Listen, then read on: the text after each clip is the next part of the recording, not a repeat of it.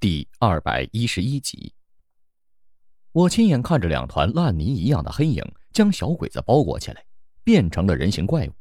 但几分钟之后，两具血尸又十分恐怖的从他们的包裹之下倒在了地上，其中一具血尸竟然还翻腾了几下，这才没了声息。好在我们就猫在角落里，黑毛人皮解决掉这两个小鬼子，根本没有停留，便又掠了出去，应该是去追大部队了。我却怔怔地看着那两具血尸，心里说不出来的滋味。这种生物到底是来自哪里？竟然以人皮为食，当真是世界之大，无奇不有。哎，愣着干啥？赶紧追啊！老六拍了我一下，我就看到这厮已经把小鬼子丢掉的枪给摸了过来，上面隐隐还沾着血迹。正巧我们手里面没有武器，这三八式步枪虽然麻烦。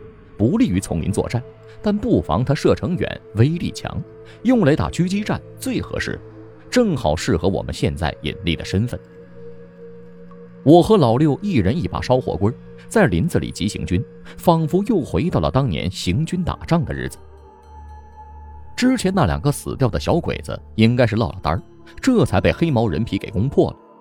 刚走没多远，我们就清楚地听到了不远处稠密的枪声。仪式的三八式步枪还夹杂着南部招式的声音，清一色的小鬼子配备。看样子，小鬼子是不准备跑了，打算跟黑毛人皮决一死战了。这种好戏，我又怎么会缺席呢？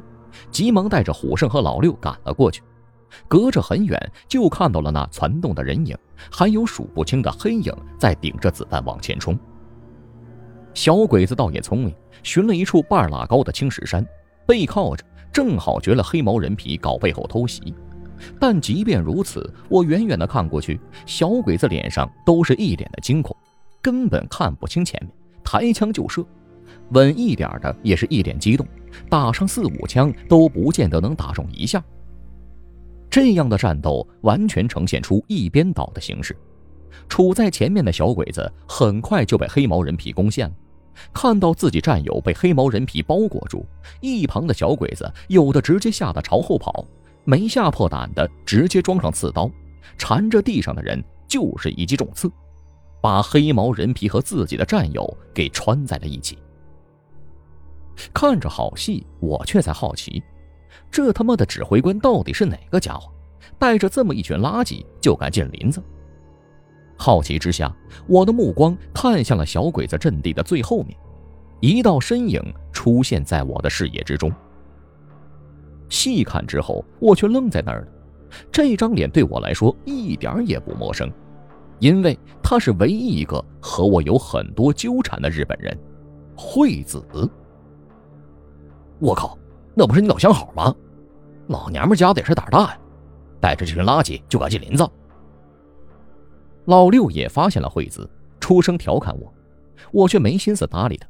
倒是虎胜听到这句话，好奇地打量了我几眼，给我投来一副崇拜的样子。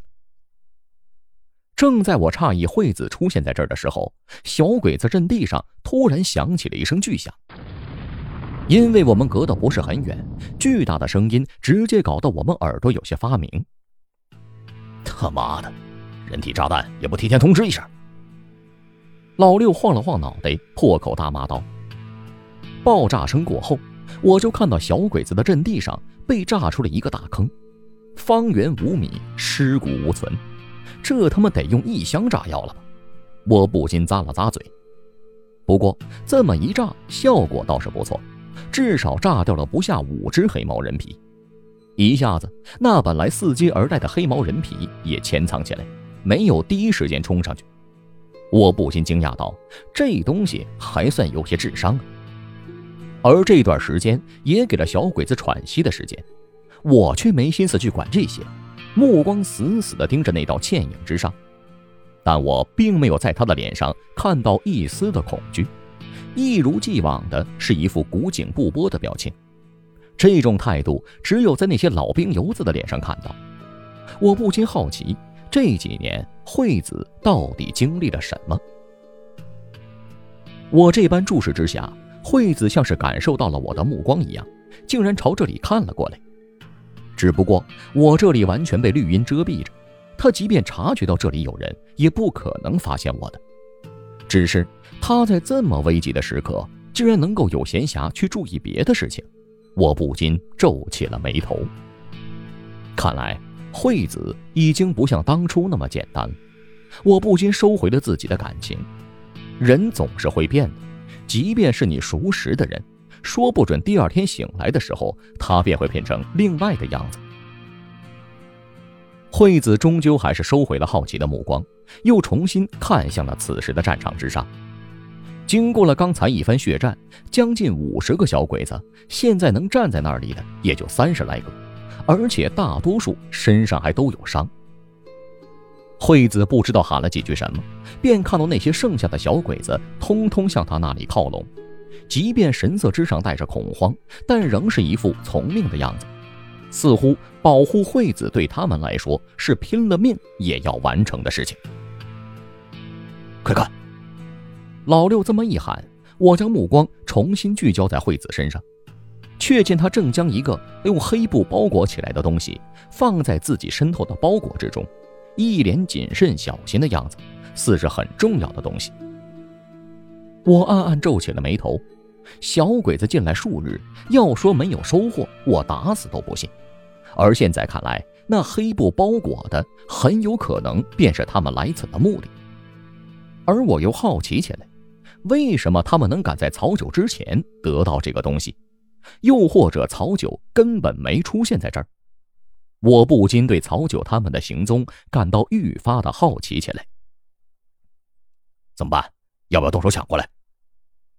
老六开口问道：“我见状，摆了摆手。虽说小鬼子受了重创，但毕竟人数和装备上都要优于我们。先让他们和黑毛人皮厮杀一会儿，等时机到了，我们再行动。”老六了解了我的计划之后，点了点头。我们便又继续潜伏了下来。与此同时，黑毛人皮也开始了第二次的进攻。看到这群怪物有模有样的进攻。我都觉得他们背后必然有一个人在指挥着这场战斗，这个念头滋生一出，便在我心头挥之不去。我不禁想到了许宁和老道士，或许只有他们两个能有这种神秘的手段吧。这一次迎接小鬼子，无疑是末日一般的进攻，铺天盖地的黑毛人皮仿佛倾尽了这片林子中所有的战斗力，齐刷刷地扑向了小鬼子的阵地。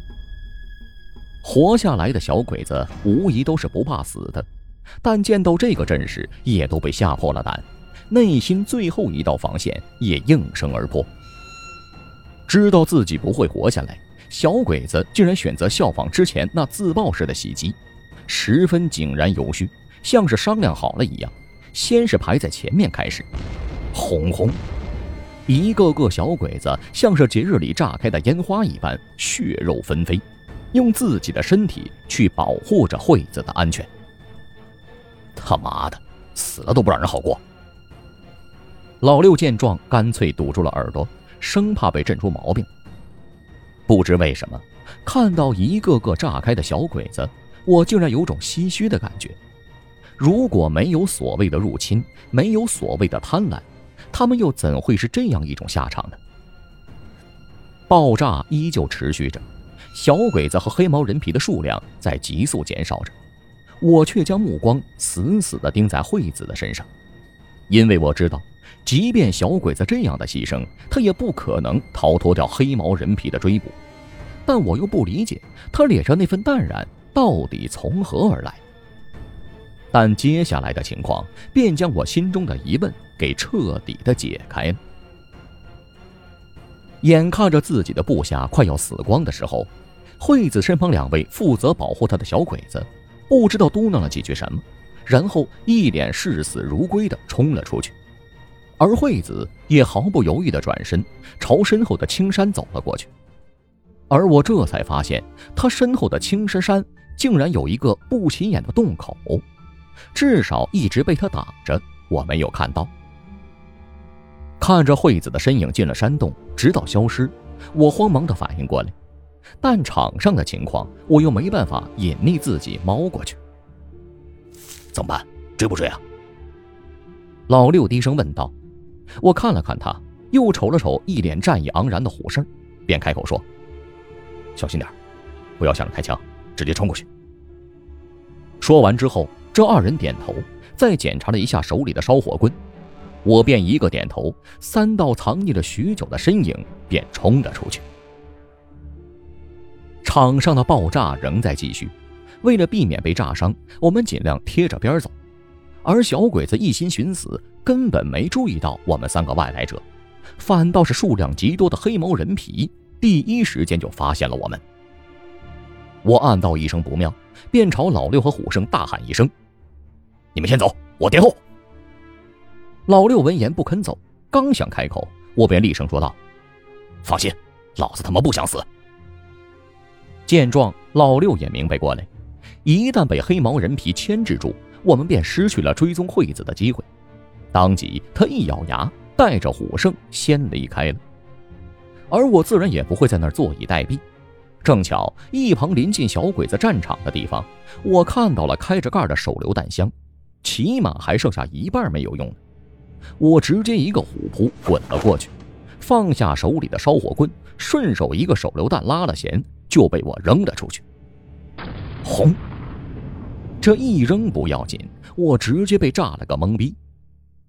我猫过来之后，根本就没注意黑毛人皮的动向，顺手一个手榴弹，竟然直接在我三米多外的地方炸响了，当头一团黑影就被炸得血肉纷飞，一度飞到我的脸上，而我整个人也被炸懵了，两只耳朵嗡嗡作响，好在没受什么伤，当即我就开始拉弦扔炸弹，一通拼命之下。发现我的黑毛人皮竟然被我炸退了下去，颇有一种一夫当关万夫莫开的样子。呸！他妈的，一群畜生！我狠狠的啐了一口，一把抹去了脸上的血肉。正要转身往青石山洞跑的时候，却听到一声低吼。只见距离我不远的地方，小鬼子剩下的最后两个人身上缠满了手榴弹。手里握着的手榴弹更是拉开了弦儿，冒着白烟，嘶吼着就冲了过来。其中一个可能是发现了我这个外来者，径直就朝我跑了过来。当时我近乎下意识的就做出了反应，顺手超过一旁的烧火棍，根本没有瞄准，凭着感觉就是一枪。枪法不错，小鬼子的眉心被我打了个对穿。但这还没有完。手榴弹可还没炸呢，我顺势一个滚地，直接趴在了一旁的土坑里，也顾不得地上那具血尸，直接一头就扎了进去。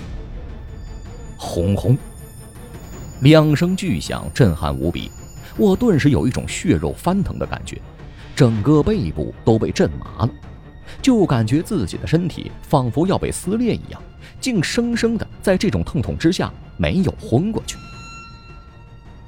直到背后的痛楚消失了一点我才慢慢的爬起来。除了一身的疼痛之后，这才发现自己身下还躺着一具血尸，不过也被我搞得不成样子了。我整个人正面就犹如在血泥中浸泡过一样，恶心无比。刚咽了口唾沫，就感觉到嘴里面一股子腥味卡在喉咙口。我这才发现，之前为了保持着呼吸，张着嘴，早就被血尸身上的血肉给他们塞满了。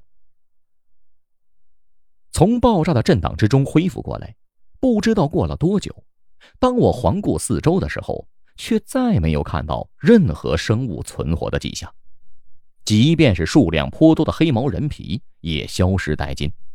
但看地上的尸体，应该没有死绝，估计是离开了。我也不知道自己到底耽误了多久的时间。恢复过来之后，在废墟上摸到一把南部招式，揣在身上，直接朝着青石山洞走了去。烧火棍带上不方便，比起汤姆森可差得远了。进了青石山洞，走了没两步，我就看到了前方一丝光亮透了过来。我一惊，这山洞竟然穿过了整座山。看来惠子从一开始就找到了这处退路。又加紧了步子，从洞口出来，我就看见了老六留下来的记号。记号留得有些匆忙，看上去有些着急。我不禁一愣，难不成又出现了什么变故不成吗？下意识，难不招式就被我拿在了手里。我朝老六留下的记号所指的方向追了出去。让我诧异的是，他们的速度太出乎我的意料。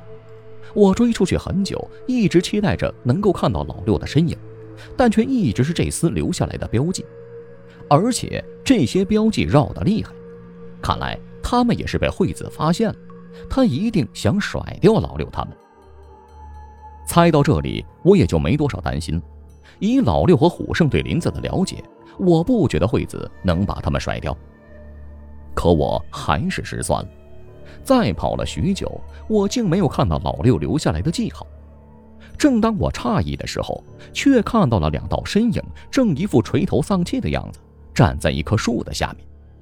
正是老六和虎生。我急忙跑了过去。刚跑过去，虎生见到我，直接失声叫出了声：“你，你咋弄成这个样子了？”老六认出了我，有些诧异的说：“先不说这个，人呢？妈的，跑了！”老六有些气急败坏的说：“你们俩被一个娘们给甩了，丢不丢人？”我撇了撇嘴，没想到他俩竟真被惠子给甩了。不是被甩的。来了一堆鬼子把他接走了，临走前他倒是留了几句话给你。哦，我有些诧异，不过转念一想，惠子既然看到了老六，就一定也猜到了我会来。他让你不要趟这趟浑水，还说小鬼子对这次行动很重视，下了很大的兵力，让你赶紧离开。